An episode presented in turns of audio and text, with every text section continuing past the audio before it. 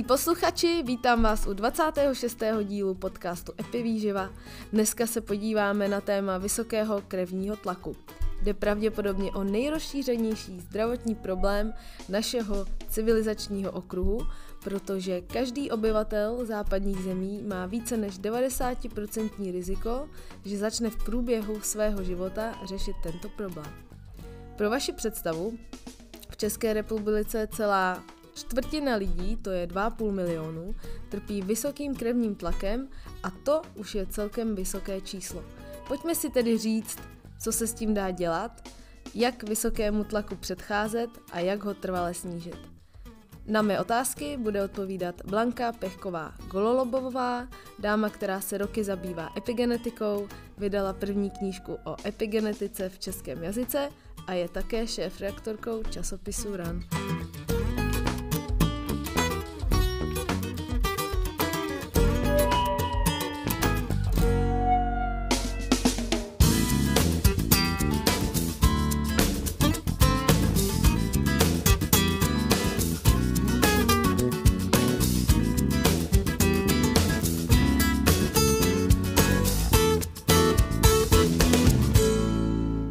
Blani. Ahoj.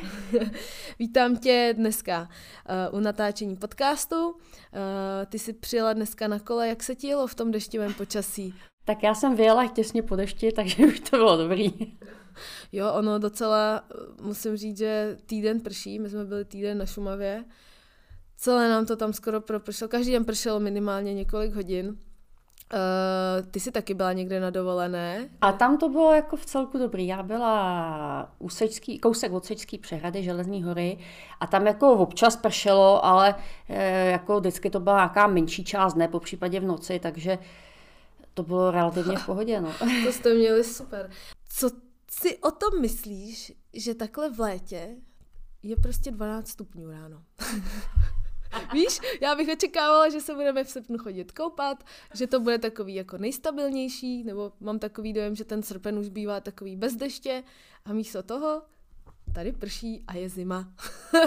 Hele, já jsem už takový ten pamětník, takže já už říkám to za našich mladých let a já si jako je, je fakt, že já si pamatuju jako ze svého dětství prostě prázdniny, které byly jako fakt propršený, že jsme prostě na dovolení běžně prostě chodili v pláštěnkách na tury, jo, takže eh, mně připadá, že jako dřív naopak to bylo jako deštivější. Oni říkají, že, eh, že jako těch strážek je furt stejně, akorát, že to padá jakoby ve větších kvantech najednou, takže jich je jakoby celkově míň, ale fakt jako ty, má, mám na to vzpomínky, jako že spousta prázdnin opravdu jsme chodili jako po dovolení po turách pláštěnkách. Jo. To tak to je úplně diametrálně odlišný, prostě to jsou diametrálně odlišné vzpomínky od těch mých. Protože, že, ty jsi trávila, kde jsi trávila dětství? Tady v Česku, kde? V Praze?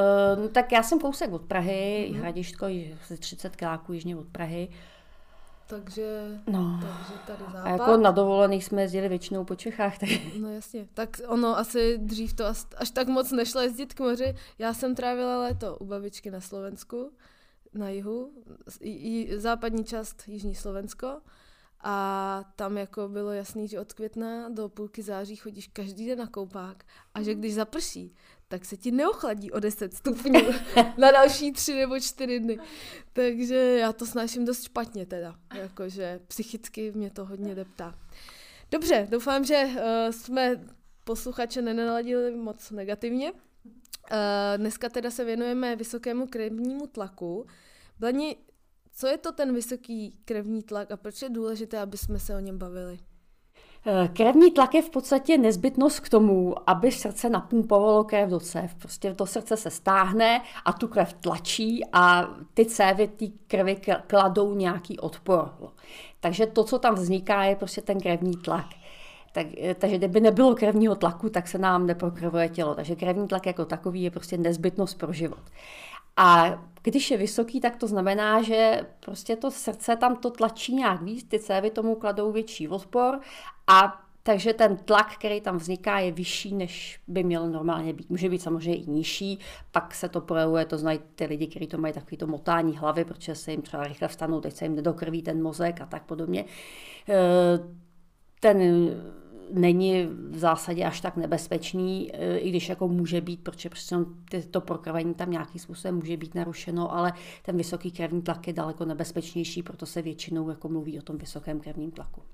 Když se bavíme o vysokém, hned se zeptám na nízký. Já jsem měla celkem vysokou kamarádku, nebo mám ji ještě, a ona trpěla tímhle nízkým tlakem. Myslíš, že lidi, kteří jsou vyšší, můžou, jako vyšší, eh, že mají víc centimetrů do výšky, můžou trpět tím nízkým tlakem, protože jakoby to srdce musí vypumpovat delší vzdálenost tak jako svým způsobem by to dávalo logiku, ale vzhledem k tomu, že nízkým krevním tlakem častěji trpí ženy, Aha. které jsou zase nižší, tak to asi až tak úplně souviset nebude. Jasně, jasně. to bylo jenom takové všechno.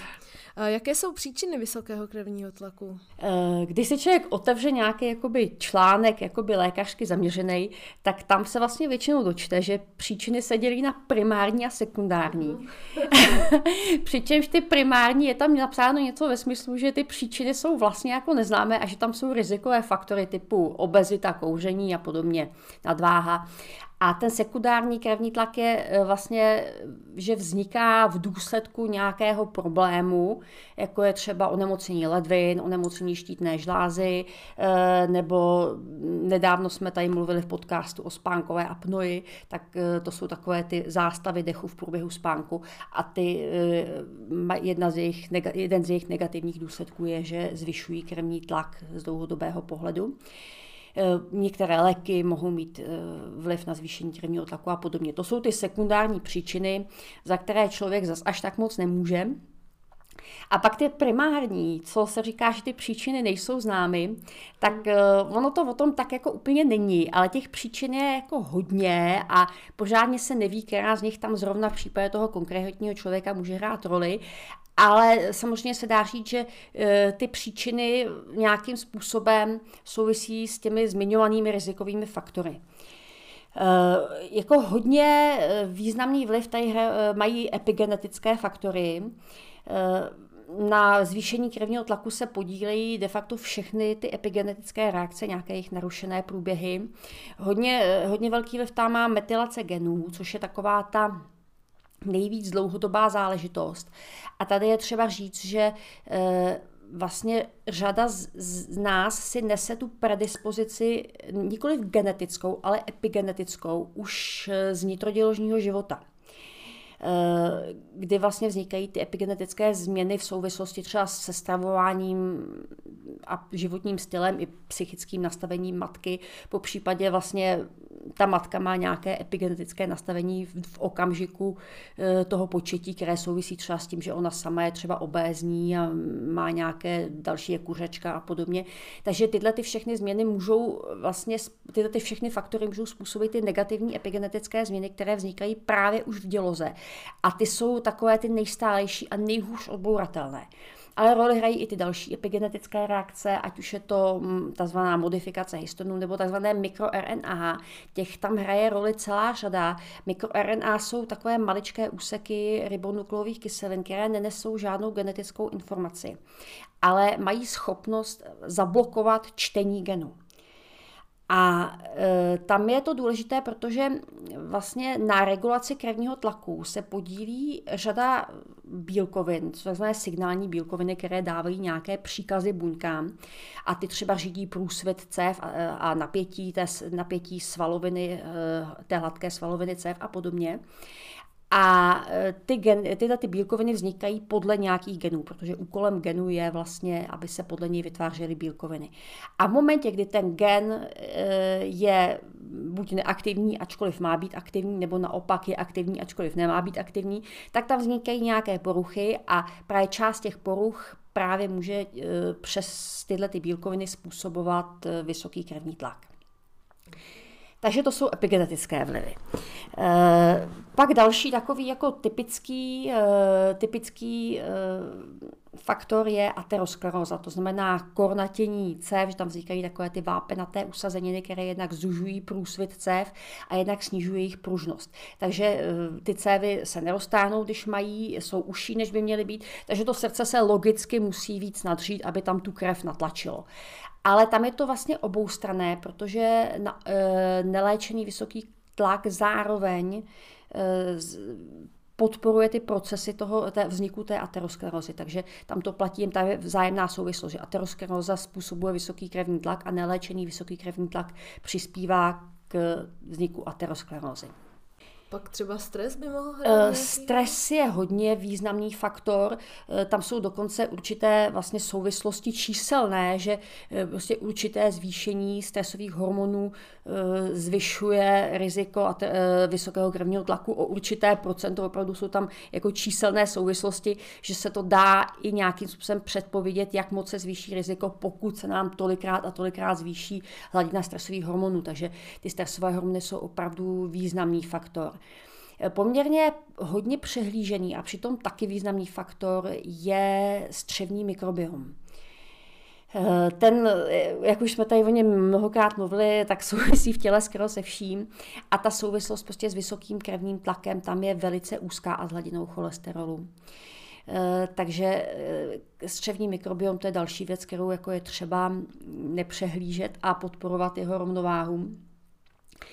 Eh, co se týče diabetiků a lidí s nadváhou, tak tam je hodně důležitý faktor inzulinová rezistence. To znamená, to je takový ten stav, který je typický pro diabetes druhého typu, eh, kdy nemusí nutně docházet ke snížené produkci inzulinu, ale ke ztrátě citlivosti tkání na, na, na, na něj. Takže vlastně ta slinivka produkuje inzulín, ale ty tkání na něj nereagují. Takže e, vlastně slinivka musí produkovat víc, což nezvládá a hladina cukru v krvi stoupá.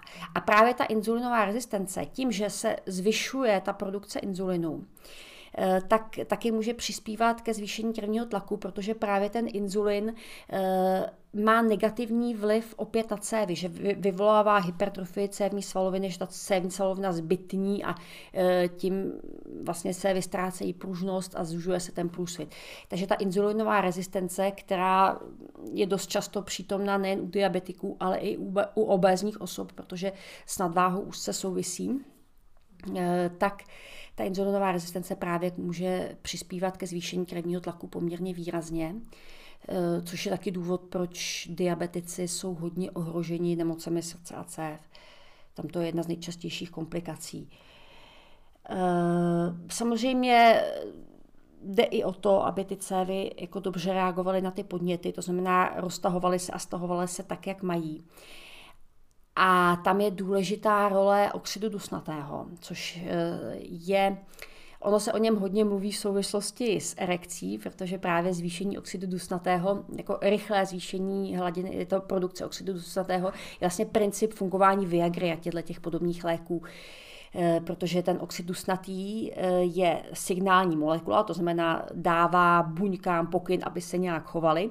A zde konkrétně dává pokyn těm svalovým buňkám, té hladké svalovině, která tvoří cévní stěnu a e, je to takzvaný vazodilatant, čili když se uvolní ten oxid dusnatý, dojde k roztažení cév a zlepší se prokrvení. To znamená, v případě té erekce e, vlastně potřebuje muž e, do penisu nahnat spoustu krve, aby k té erekci došlo.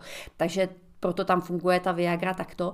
Ale nicméně lidé, kteří mají třeba aterosklerózu, tak uh, mají a vysoký krevní tlak, který s tím obvykle souvisí, tak mají zhoršené prokrvení vlastně všech tkání těla. Uh, takže to je další vlastně věc, hladká svalovina. A pak je tam ještě jedna taková kom- komplikovaná věc, která souvisí s ledvinami.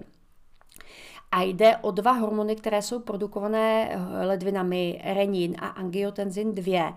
A právě pokud je jejich produkce narušená, eh, tak dochází ke zvyšování krevního tlaku. Eh, tady bych ještě u toho podotkla, že kromě tady toho systému platí, že vysoký krevní tlak bývá obecně hodně jako spojen s ledvinami i řekněme podle nějakých principů čínské medicíny a nějaké i západní fitoterapie. Takže vůbec není na škodu, pokud má člověk vysoký krevní tlak, když začne pečovat o svoje ledviny, začne pít nějaké ledvinové čajíčky a podobně, tak obvykle se to projeví i úpravou krevního tlaku. Je ta, úzko, ta souvislost je tam poměrně úzká, nejen přes tady ten systém renin angiotenzin. Já ještě zpět, jak si vysvětlovala, to je jenom taková laická otázka, pro moji představu, protože já jsem nestudovala biologii, nevím, jak to úplně chodí. A když si představím ty cévy, tak v případě například, že se jakoby ucpávají, ztrácí tu svoji funkci, jako, tak ty cévy se asi zevnitř něčím obalí. Ně, při ateroskleróze je to až, asi něco jiného, než třeba při cholesterolu, nebo co je vlastně ta hmota, která se tam objeví, která vlastně se pak musí odbourat. Co to vlastně je? Eh, no, to jsou v podstatě vápenaté usazeniny. Tam je takový proces, ten cholesterol k tomu přispívá a nejdřív se tam vlastně uh, usazují takzvané pěnové buňky, prostě to, nejdřív je tam, je to vlastně první, je to imunitní reakce. Nejdřív úplně na samotném počátku je zánět v těch cévách, což je taky třeba jeden z důvodů, proč e, rizikovým faktorem aterosklerózy je obezita, protože obezita zvyšuje e, vlastně míru zánětu v celém těle. A jakmile tam dochází k zánětu, tak ta cévní stěna je nějakým způsobem narušená, dochází tam nejdřív jako tvorbě těch pěnových buněk, eh, pak tam vznikají takové měkké usazeniny a pak se do nich vlastně eh, dostane ten vápník, který to jako vytvrdí. Takže to jsou vlastně vápenaté usazeniny, které jsou tvrdé, takže ta céva, za prvé ten průsvit té cévy se, se snižuje, protože se to usazuje zevnitř té cévy a ztrácí se pružnost, protože tím, jak jsou tvrdé ty usazeniny, tak ta céva nepruží. To znamená, když je potřeba, aby se roztáhla, tak se neroztáhne. A tady to usazování, když si to představím, jak dlouho to třeba trvá, než se to úplně ucpe? Tak to jsou jako roky samozřejmě. To, to se neudělá jako v řádu měsíců. A když se to ucpe a krev nedojde tam kam, ne, tam, kam má dojít, tak vlastně co je první, co se stane? Tak první je infarkt nebo, nebo rovnou mrtvice? Eh, no, takhle. Eh, ono je to postupný proces, takže se to začne nějakým způsobem postupně projevovat. A uh, u chlapů je taková jakoby věc, jak už jsem zmiňovala, ty poruchy erekce. Tak to je taková první věc, pokud chlap začne jakoby najednou trpět poruchama erekce a nemá to jako psychickou příčinu, uh, tak většinou tam bývá právě už nějaký počínající cévní problém, protože při té erekci je té krve potřeba opravdu hodně takže stačí a ty cévy jsou tam jakoby relativně jako ouské, není, není to prostě žádná megacéva, co tam vede, že jo. E, takže e, je, stačí, aby se to jako trošku zhoršilo a už ta erekce prostě není úplně perfektní a postupně se to zhoršuje. Takže jako u chlapů je to taková první věc, která, e, která by je měla přimět tomu, aby zbystřili a e, šli k doktorovi a nechali si zkontrolovat, jak na tom jako jejich tlak a jejich cévy jsou. My, my teda můžeme říct, že v případě toho vysokého krevního tlaku jsou všechny žíly v celém těle, vlastně u nich probíhá tenhle proces. Není to třeba jenom, že žíly, já nevím, ve vrchní části těla mají tenhle problém. Je to úplně všude, od nohou. Takhle, on vysoký krevní tlak jako nutně neznamená, že tam ta ateroskleróza je, jo? že třeba když, je, když má člověk třeba nějakou tu sekundární hyper, hypertenzi, eh, tak tam ta ateroskleroza přítomná být nemusí, ale většinou u takových těch lidí, co to mají jako v tom středním věku, jsou, mají nějaké ty rizikové faktory, to znamená, že jsou obézní a kouří třeba, nebo se špatně stravují, mají hodně stresu, tak tam většinou už ta ateroskleroza přítomná bývá. Jo, a pokud, pokud přítomná je, tak samozřejmě napadá všechny cévy. A může se to projevit jakoby kdekoliv v těle. Jo, tam třeba v mozku samozřejmě tam, pokud eh, tam je vysoká míra té aterosklerózy a hodně narušuje to pokrvení, tak tam vlastně vzniká demence z tadyhle toho důvodu. Jo. A samozřejmě roste riziko i toho, že se to ucpe nebo to praskne a vznikne tam mozková mrtvice. Eh, to samé v srdci, že jo, tam jsou věnčité, věnčité cévy, věnčité tepny, které zásobují krví vlastní ten, eh, ten vlastní srdeční sval. A protože ten srdeční sval je hodně prokrvený a potřebuje hodně krve, eh, tak tam se to začíná projevovat takzvanou ischemickou chorobou srdeční, eh, kdy vlastně ten sval srdeční nemá dostatek kyslíku a vznikají tam různé takové ty bolesti na hrudi a tak. A když ta céva úplně ucpe, tak to je infarkt. Ale můžou se samozřejmě narušit prokrvení. Třeba kuřáci hodně často mývají eh, poruchy prokrvení dolních končetin nebo diabetici to samé. Takže my jsme zmínili nějaké příznaky vysokého krevního tlaku. U mužů je to teda eh, například eh, problémy s erekcí. Je něco u žen, co by si žena mohla všimnout? Eh, takhle, ono u krevního tlaku je problém to, že on jako hodně dlouho probíhá jako bezpříznakově. Když člověk má nějaké příznaky, ta, ta erekce jako je takový varující signál, že tam v oblasti srdečně cévního systému je něco v nepořádku. Ale když je ten tlak zvýšený jako mírně nebo mírně, no to může už splňovat tuto diagnostické kritérium, že to je vysoký krevní tlak, ale e, není to zase nějak jako život ohrožující hodnota přímo tohleto, pokud je to krátkodobé. Tak takový to lehčí zvýšení vůbec žádné příznaky neudělá. Až když je ten tlak e, jako zvýšený hodně, tak se můžou vyskytovat jako různé příznaky typu závratí, e, dýchavičnosti, jako taková ta brunátnost, že se člověk pohne a hned je úplně rudej, e, šumění v uších, nějaký problémy s očima se můžou vyskytnout. Ale to jsou, to jsou vlastně věci, které většinou signalizují, že už je to hodně špatný. Takže můžeme říct, že je to bezpříznakové. Eh, v počátcích to většinou bývá bezpříznakové. Eh, jakým způsobem může vysoký krevní tlak ovlivnit zdraví člověka v dlouhodobém měřítku?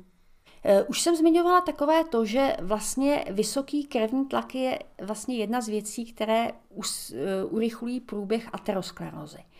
Uh, ono, jak ty cévy jsou vlastně furt pod tím velkým tlakem, tak postupem času ztrácejí pružnost, vlastně se narušuje se ta cévní stěna a eh, ty procesy té aterosklerózy tam můžou probíhat intenzivněji. Takže když, když eh, vysoký krevní tlak neléčíme, tak ateroskleróza se urychluje a roste riziko vlastně infarktu, mrtvice, všech těch problémů, ale i třeba demence a zhoršených, zhoršených mentálních schopností je to prostě, pokud vysoký tlak jako neřešíme, tak je to život ohrožující záležitost. Jak se vlastně diagnostikuje vysoký krevní tlak? Úplně jednoduše se prostě změří. Eh, tam je jakoby diagnostické kritérium, že, se, eh, že, že to je vysoký krevní tlak, tak tam je hranice, že je to nad 140 na 90 ten systolický, te, ten, vlastně ten vyšší tlak je to, co je při systole, to znamená, že když se, ten, eh, když se srdce stáhne, to je takzvaná systola, že tam zrovna tlačí, takže to je tam vyšší tlak, takže ta vyšší je ten systolický. A když srdce povolí, tak tlačí míň, ale ten tlak nějaký tam přetrvává, protože to má nějakou setrvačnost a to je ten takzvaný diastolický, to uvolnění se jmenuje diastola. Takže diagnostické kritérium je 140 na 90 a je tam takové, že se to musí naměřit u lékaře opakovaně při dvou měření ze tří. Jo, protože tam samozřejmě jsou tam nějaké věci, že člověk je zrovna třeba ve stresu, eh, nebo zrovna třeba jako k doktorovi vedou schody a eh, pohyb jako zvyší trošku krevní tlak. Že, e, takže prostě, když někdo vyjde schody do, do třetího patra a teď mu změříš tlak, tak jako většinou bude mít trošku jako jo, vyšší. E, takže tím se jako eliminuje to, že to bylo jako jedno unikátní měření. A prostě, když je to ze dvou měř, ve dvou měřeních ze tří, tak už se to považuje jako vysoký krevní tlak. Ve dvou ze tří? Ve, ve dvou ze tří. A v jakém časovém asi úseku? To jako tam není to určený, není ale... Dobře. A ta hranice je 140 na 90. No. Uh, mohla bys dát posluchačům nějaké rady a typy, jak vysoký krevní tlak snížit přírodní nebo řekněme co nejméně tělo zatěžující cestou? Eh, v podstatě se budeme jako opakovat v těch radách, co tady říkáme vždycky. Eh, ale je to prostě jako jednoznačné zdravý životní styl, to znamená zdravá strava, omezit vysoký příjem tuků. Eh, vlastně jak jsem mluvila o těch mikroRNA, tak eh, tam je jedna mikroRNA eh, s pořadovým číslem 21, která při tom vzniku vysokého krevního tlaku hraje docela důležitou roli. A právě vysokotuká strava, obecně jako vysoký podíl tuků, má na ní negativní vliv na tuto mikroRNA, ale je tam jedna výjimka, omega-3, ty na, naopak na ní mají pozitivní vliv. Takže eh, regulovat celkový příjem tuků a e, to znamená ne je úplně vyloučit, ale prostě snížit na nějaké to rozumné doporučované množství, řekněme těch 30% kalorického denního příjmu. A e, samozřejmě sacharidy ty zvyšují jako zánětlivé procesy v cévách a vysoký příjem cukru je jedním z rizikových faktorů vysokého krevního tlaku. E, omezit množství soli samozřejmě taky, ta tam hraje velkou roli. Z jakého důvodu ta sůl? E, tam vlastně poměr vápníků a draslíků e, vlastně se podílí na, na regulaci krevního tlaku. Co třeba přerušovaný půst? Přerušovaný půst má prokazatelně pozitivní vliv. Tam jde o to, že ale musí to být přerušovaný půst takový ten jakoby razantnější, jako takový to třeba 12, 12 nestačí, tam to chce opravdu jako spíš těch 16, 18, 18, 16 hodin nejíst, 8 hodin jíst, tam Eh, no ne, že by těch 12-12 nemělo pozitivní vliv, když člověk jako... Už je na tom špatně. pozitivní vliv to samozřejmě má, jo, ale e, tam jde o to, že e, ta glukoneogeneze, která vlastně, to, to je vlastně proces, kdy tělo se vytváří glukózu z jiných látek než z přijatého cukru. Eh, což je stav, který nastává v okamžiku, kdy eh, vlastně máme těch cukrů nedostatek, ten jako přijímáme v potravě nedostatek cukru, tak nastupuje glukoneogeneze a mezi produkt tady toho procesu jsou takzvané ketony. Eh, to je vlastně i princip ketodiety, že ty ketony podporují jako nějakým způsobem hubnutí, ale oni mají pozitivní vliv i na řadu procesů v těle. Stimulují takzvané, eh, takzvaný faktor BDNF, to je Brain Developing Neurotrophy faktor, což je vlastně růstový faktor, Eh, který eh, je známý hodně tím, že on chrání nervové buňky a podporuje vznik nových nervových buněk, takže je klíčový pro mentální výkonnost.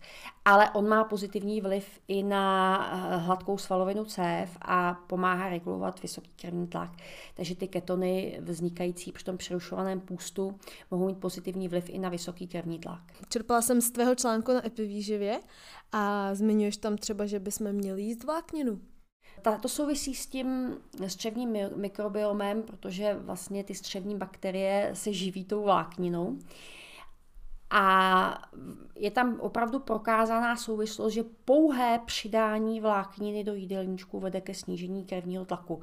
Že se nemusí dělat nic jiného a jenom to, že začneme jíst těch doporučovaných 30 gramů vlákniny denně, což většina lidí nejí ani polovičku, spíš třetinu tak eh, jenom tohle, že začneme jíst hodně vlákniny, tak eh, má přímou souvislost, přímý vliv právě na snížení krevního tlaku. Paráda. A představuju si, že, vy, že rovnou uh, odstraním bílé rohlíky ze svého jídelníčku, takže to zase pomůže že jo, mikrobiomu. Jasně. Takže člověk úplně... je to jednoduché. Podpoří to snížení inzulinové rezistence, či tam nebudou ty rychlé cukry. Přesně tak. Sníží to záněty v těle, takže jako té souvislosti je tam hodně. A samozřejmě eh, důležitá věc je pohyb. Eh, ten je hodně důležitý a to jak aerobní pohyb, to jsou ty vlastně vytrvalostní aktivity, a mm, tak i třeba posilování. Eh, co se týče těch aerobních aktivit, tak vlastně pravidelné provozování aerobní aktivity v nějakých výzkumech mělo na snížení tlaku podobný vliv jako no, dokonce možná i větší vliv než užívání jakoby jednoho izolovaného antihypertenzního léčiva. To znamená, jako oni tam se dost často používají směsi, takže ty směsi mají samozřejmě větší vliv, ale pokud se zkoumal jakoby jeden, je ta jedna jednotlivá látka ve srovnání s tím pohybem, tak ten pohyb měl dokonce výsledky jako lepší než ta než to léčivo. Krása a zadarmo se člověk může jít pro. Ale jako u toho pohybu eh, veliký vykřičník, protože, jak už jsem tady eh, zmínila, tak při pohybu krevní tlak stoupá. Protože samozřejmě to srdce začne pumpovat rychleji a tlačí tu, tam tu krev prostě větší silou, aby, aby se do těch svalů dostala. Takže tam je velice důležitý, když člověk už ten vysoký krevní tlak má a pravděpodobně už je tam i nějaká ateroskleróza a podobně, tak je strašně důležitý, aby si pořídil nějaké hodinky, které mu budou měřit tep a hlídal si ten tep. Je, ještě jako úplně ideální je absolvovat jako zátěžové vyšetření, eh, kterému vlastně určí bezpečnou hranici to vlastně probíhá třeba buď na nějakém tom er, bicyklovém ergometru, nějakém tom rotopédu, nebo třeba na nějakém běhacím pásu, eh, kde, má, kde mu měří EKG a pravidelně mu eh, po těch jednotlivých stupňujících se zátěží měří krevní tlak. A vlastně tam by mu měli určit nějakou bezpečnou hranici toho tepu, který, kterou by neměl ten člověk s tím vysokým tlakem překračovat, protože je to eh, pro ně jako ži, v podstatě život ohrožující záležitost. taková ta obecně doporučovaná hranice je 120, což je ale jako strašně málo. Jo. To jako aby člověk třeba zvládnul běžet, tak to musí být opravdu trénovaný běžec, aby zvládnul běžet jako na 120 tepech, takže to znamená pro většinu lidí chůzy nebo kolo nebo plavání, ale to kolo ani ne do kopce, jenom po rovině. Takže těch 120 je hodně málo a ehm, pokud člověk jako chce se tomu pohybu nějak věnovat, tak by to zátěžové vyšetření měl, měl absolvovat. A co se týče posilování, posilování má příznivý vliv, ale tam zase bacha, Eh, nedělat, prostě nezvedat maximální zátěže. A úplně nejhorší jsou takové ty izometrické kontrakce, člověk jako proti něčemu tlačí, jako, že, se, že se vlastně ten sval neskracuje, to znamená tlačím, něco tlačím a nejde to, nebo vzpírání, že, kdy to prostě se přetučím, a teď to tam držím, držím. Jo, taky spirači vlastně lidi, kteří se věnují spírání a podobným takovým sportům, tak oni mají hypertrofii srdeční svaloviny, jo, že vlastně to srdce mají neuvěřitelně zbytnělý, protože eh, vlastně jak tam dělají ty výtrže v těch, v těch, v v těch maximálních silových vlastně, jak bych to, v tom maximálním silovém výkonu dělají tu výdrž, tak ty svaly jsou zaťatý, takže do, do, takže do těch cév prostě neproudí ta krev, takže to srdce jako fakt strašně maká, aby tam tu krev nahnalo. Takže při těchto těch výkonech eh, ten krevní tlak stoupá ohromným způsobem. Oni jsou právě na to přizpůsobený tou hypertrofií té srdeční svaloviny, což jakoby může mít i negativní následky jako do budoucna na, nějako, na nějaké fungování srdce, ale jako jsou na to ty lidi adaptovaní, kteří ten sport dělají. Ale pokud by jako člověk s vysokým krevním tlakem začal prostě zvedat těžký činky, tak ho to může i zabít. Takže bacha. Vytvářejte oxid dusnatý. Mohla by to být další rada? E, to je samozřejmě dobrá rada. Jak si to má člověk představit? e, Oxid dusnatý v těle vzniká z dusičnanů, které přijímáme potravou a hodně bohaté na ty dusičnany je, je především hodně bohatá je zelenina. E, takový přeborník známý je červená řepa, tam má prokazatelně třeba pití šťávy z červené řepy před sportovním výkonem má pozitivní vliv na, na, na tu výkonnost, protože ta řepa tím, že e, no, obsahuje i další látky, které podporují produkci oxidu dusnatého, e, kromě, e, kromě těch dusičnanů. Takže vlastně uvolní se ten oxid dusnatý, roztáhne to ty cévy, líp se pokrví ty pracující svaly a má to prokazatelný vliv na výkonnost. Další třeba taková jako bohatá e, zelenina je špenát to je taky jako velice Úplně dobrá. jiná barva, úplně jiná konzistence. tak jako obecně prostě zelenina je bohatá na ty, na ty správné dusičnany, tím nemyslím ty dusičnany, který, který se, které se tam dostanou tím přihnojením, ale prostě ty dusičnany, které tam jsou přirozeně.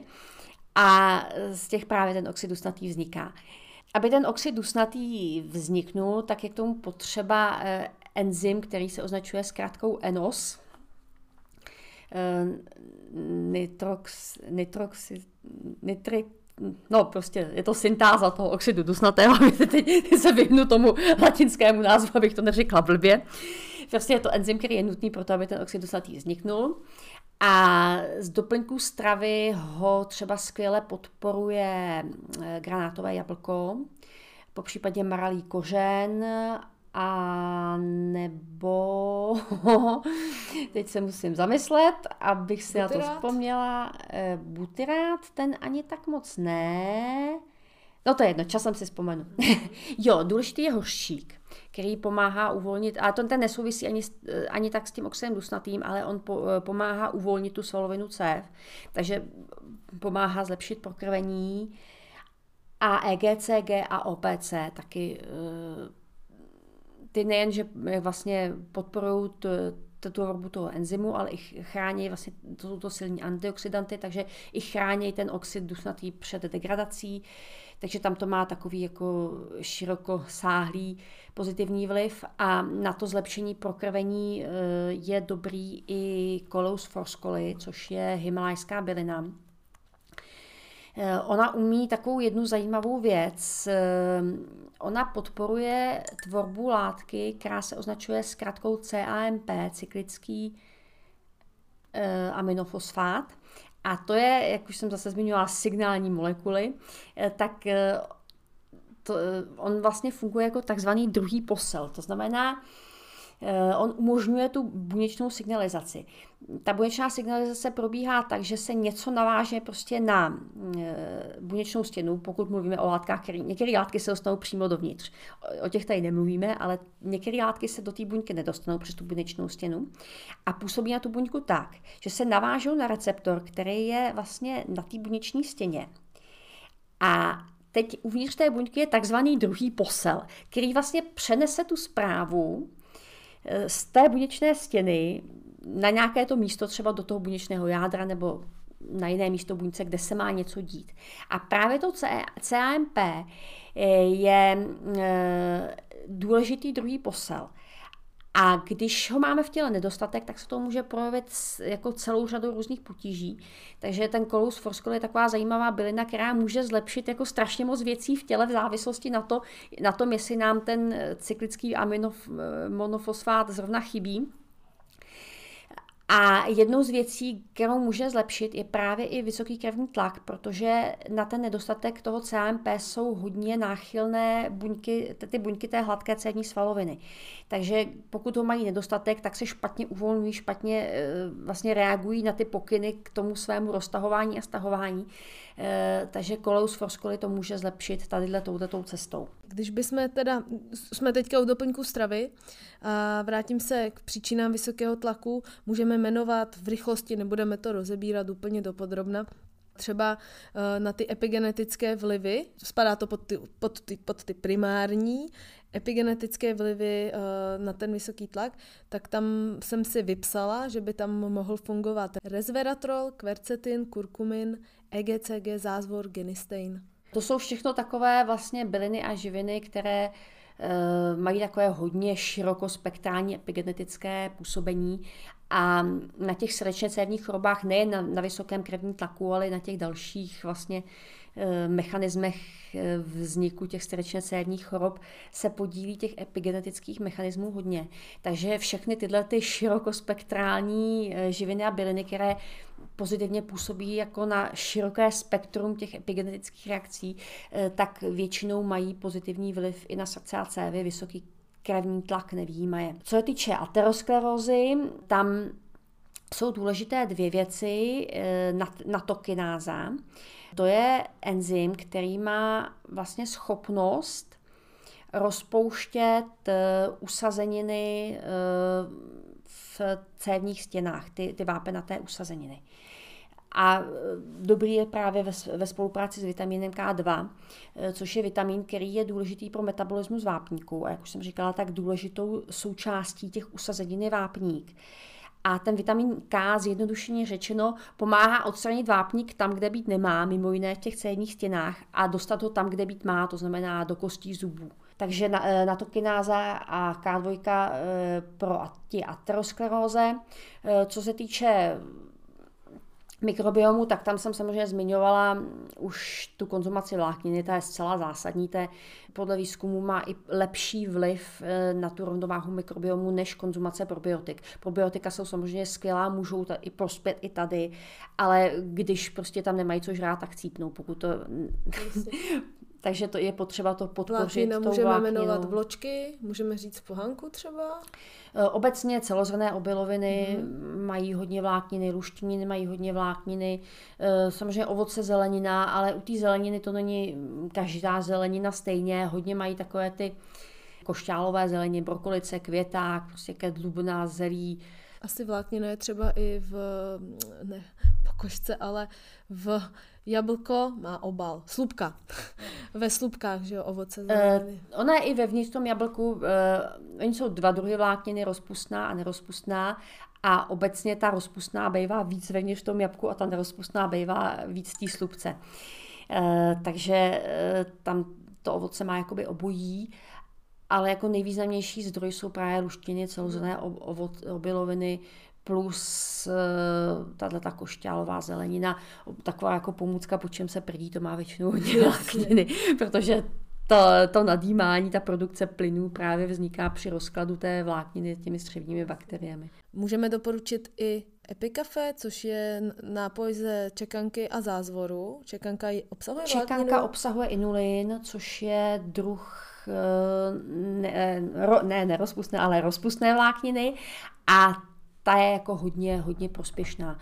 Eh, právě pro ten střední mikrobiom, to je jedna z takových těch jako nejúčinnějších vláknin. Někdo by mohl říct ještě, že zázvor třeba zvyšuje krevní tlak, eh, že třeba, že on pálí, tak pravděpodobně eh, Jestli to... Tak to úplně není, protože není? on zároveň zvyšuje prokrvení a tím, že se jako prokrví to tělo, tak ten krevní tlak jako klesne. Že? Ještě jsem jenom, jenom dodám skvělý zdroj inulinu, topinambury, chřest, to je tvůj oblíbený, to Šest, už víme. Šest mám ráda. Topinambury jsou taky skvělý, ale ty ho mají opravdu hodně. A když jsem mluvila o tom prdění, tak snad, snad jako neznám jídlo, po, po kterém se prdí víc než po topinamburách. To je fakt jako peklo.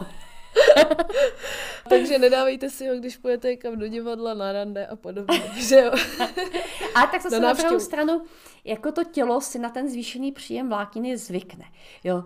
Ta vláknina by se měla navyšovat postupně jak jsem říkala, dostat se na nějakých těch 30 gramů za den, při, jako nad 50 už je zase špatně, protože to zase může jako brzdit střebání živin, když té vlákniny je moc, ale jako dostat do sebe 50 gramů vlákniny za den je docela problém, to jako opravdu se musí člověk hodně snažit. Takže jakoby navyšovat to postupně, no, že třeba po nějakých třech, maximálně pěti gramech třeba za týden a teď třeba vlastně na to zvyknou a to mhm. prdění prostě už nebude takový. Jo, když by člověk, jako, který jí normálně těch sotva 10 a teď do sebe narve těch 30, tak bude mít velký problém. Velký problém. A pak jsme ještě vlastně říkali ohledně toho oxidu dusnatého a pro chlapy, asi i pro ženy, granátové jablko mm-hmm. a co jsem ještě zapomněla, na stresové hormony, pokud má někdo hodně stresu, Eh, jak jsme říkali, že stres může zvyšovat vlastně riziko krevního tlaku, tak je, jsem si vypsala rodiolu a mučenku. Jo, rodiola je vlastně jedním z adaptogenů, takzvaných, který vlastně, to jsou látky, které zlepšují adaptaci těla na stres, takže jako to, ten stres na to tělo tolik nepůsobí, to znamená, že ani nemá tak negativní vliv na to zvýšení krevního tlaku. Rodiola jako je velice dobrá, ale Podobně účinkují i ostatní adaptogeny, prostě ženšen, pětilistý ženšen, suma, i ten maralý kořen zmiňovaný, prostě adaptogeny obecně působí na snižování produkce stresových hormonů a jak už jsme říkali, tak ta produkce stresových hormonů jako už se souvisí s rizikem vysokého krevního tlaku. Ta mučenka, eh, ona není úplně adaptogen, ale ona výrazně snižuje úzkost eh, a i podporuje spánek, takže jako ta, ta úzkost vlastně je, je vlastně takový stresující faktor, takže ta na to jde přes tu úzkost, nikoli přes to, přímo přes to snižování těch stresových hormonů. Na krevní tlak je výborná kombinace mučenky s hlohem. Hloch je taková bylina, mhm. která se na, na tlak doporučuje velice často obecně na všechny srdečně cévní problémy a ta kombinace mučenka hloch funguje velice dobře. No až to tady dneska dotočíme, tak já si pro mučenku jdu, protože zhruba za měsíc nastupuju naplno do práce potřebuju snížit stres. a vím, že se po ní dobře spí a loni touhle dobou jsem jí vlastně užívala a bylo to úplně parádní. Mi sedí ta mučenka. Líbí se mi jako, jako jak vypadá, líbí se mi obal toho doplňku stravy a celá mi tak nějak sedí. Jo a ještě, ještě řeknu jeden doplněk stravy, mm-hmm. který už se tam jako zmiňovala, Genistein. Jasně. Ten je hodně dobrý pro ženy v menopauze, protože estrogen, který produkují vlastně vaječníky v té plodné fázi života, eh, má vlastně pozitivní vliv na řadu procesů v těle a řada receptorů pro něj se nachází i v cévní stěně. A když vaječníky utnou produkci estrogenu, tak ty receptory hladoví a e, ta ochrana, která tam doposud působila, která snižovala riziko těch kardiovaskulárních chorob, včetně vysokého krevního tlaku, tak, se, tak tam najednou není a je tam opravdu prudký nárůst eh, najednou toho rizika, jo, že do té, řekněme, padesátky, což je takový obvyklý jako věk nástupu menopauzy, samozřejmě, když nastoupí dřív, tak ten problém nastoupí dřív, ale obecně v populaci, protože do té padesátky mají ženy výrazně nižší riziko vysokého krevního tlaku i srdečně cévních chorob obecně oproti mužům, ale jakmile přijde ta menopauza, tak to skokově doženou. A genistein je poměrně silný fitoestrogen, který má i přímý pozitivní vliv právě na některé ty procesy jako z epigenetického pohledu, takže právě pro ženy v menopauze je dobrý skoro na všechny ty problémy, které s ní souvisí a ty kardiovaskulární choroby nevíme. O menopauze natočíme díl, to už jsme zmiňovali hodněkrát, ale chystáme se na to stejně jako o mikrobiomu. Já vím, není to tvůj problém, tak tě to tolik nezaujme uh, vždycky při projíždění těch Ne, naopak, jako já podle statistik jsem koukala, uh, jako kdo nás poslouchá, ale ti lidé, kteří chodí na web a poslouchají, tak uh, prostě předpokládám, že když čtou web Epivýživa, tak je prostě tady ty témata zajímají, ty články jsou čtené, takže musíme to zpracovat i v té audioverzi. A tím bych teda uzavřela otázky speciální, odborné a vzal, připravila jsem pro naše posluchače rubriku Mýty a zajímavosti a vlastně k těm tématům, které probíráme a Blanka jako odborník se může vždycky odborně vyjádřit nebo i osobně vyjádřit těm mým připravovaným mýtům a zajímavostem vždycky vlastně k tématu. Dneska jsem si jich připravila pět, protože uh, vlastně uh, naši posluchači reagují, dávají různé podněty, já jsem za to velmi ráda a mm, vlastně mohli bychom osvěžit, uvidíme, jak se to chytne, mohli bychom osvěžit podcast i něčím zábavným, třeba z jiného pole. Takže moje první uh, zajímavost je to, že vysoký krevní tlak je často nazýván tichým zabijákem a to jsme vlastně už eh, řekli i na začátku podcastu mezi těmi příznaky tichým zabijákem je zejména proto, protože eh, vlastně ty příznaky nejsou viditelné a jsou viditelné, až když to začíná být opravdu vážné. Takže to jenom tak, aby ještě posluchači věděli. A druhá, chtěla bys to nějak komentovat, Blani? Uh, okomentovat, v podstatě jsme o tom řekli, ale já jsem si ještě vzpomněla na jednu důležitou věc, kterou jsem chtěla říct a ještě jsem ji neřekla. No. Zatímco třeba některé léky je možné jako snadno vysadit, když člověk jako začne nějakým způsobem jako dbát na ten životní styl zlepší se ty, eh, zlepší se ty ukazatele, ale pokud už člověk bere léky na vysoký krevní tlak, tak tam je to hodně velký problém to vysazovat. Jo. Takže eh, rozhodně bych varovala před tím, že člověk jakoby začne brát nějaký doplňky stravy a řekne si super, klesá mi tlak, já to vysadím. Nedělat to. Jako opravdu musí se to vysazovat strašně opatrně, a opravdu v momentě, kdy už ten tlak je jakoby stabilizovaný po dlouhou dobu, tak třeba po dohodě s doktorem nějakým způsobem začít snižovat dávkování, jo, ale rozhodně jako nevysazovat, protože to se může okamžitě dostat jako do, do daleko horších jako hodnot, protože eh, ty léky, oni jsou takový jako hodně, jak jsem říkala, se používají různé směsi, ono to jako funguje přes ty různé systémy a ještě tím, jak jsou do toho zahrnutý ty hormony, jak jsem říkala, ten renin, angiotenzin 2, tak eh, ono je to prostě strašně provázaný a je to opravdu jako složitý, eh, složitý celotělový problém. A jakmile se ty léky vysadí, je to velký průšvih a dost často, jako může se tím člověk hodně oblížit. Takže jakoby nevysazovat. A ještě e, důležitou věc jsem chtěla říct s těm doplňkům stravy.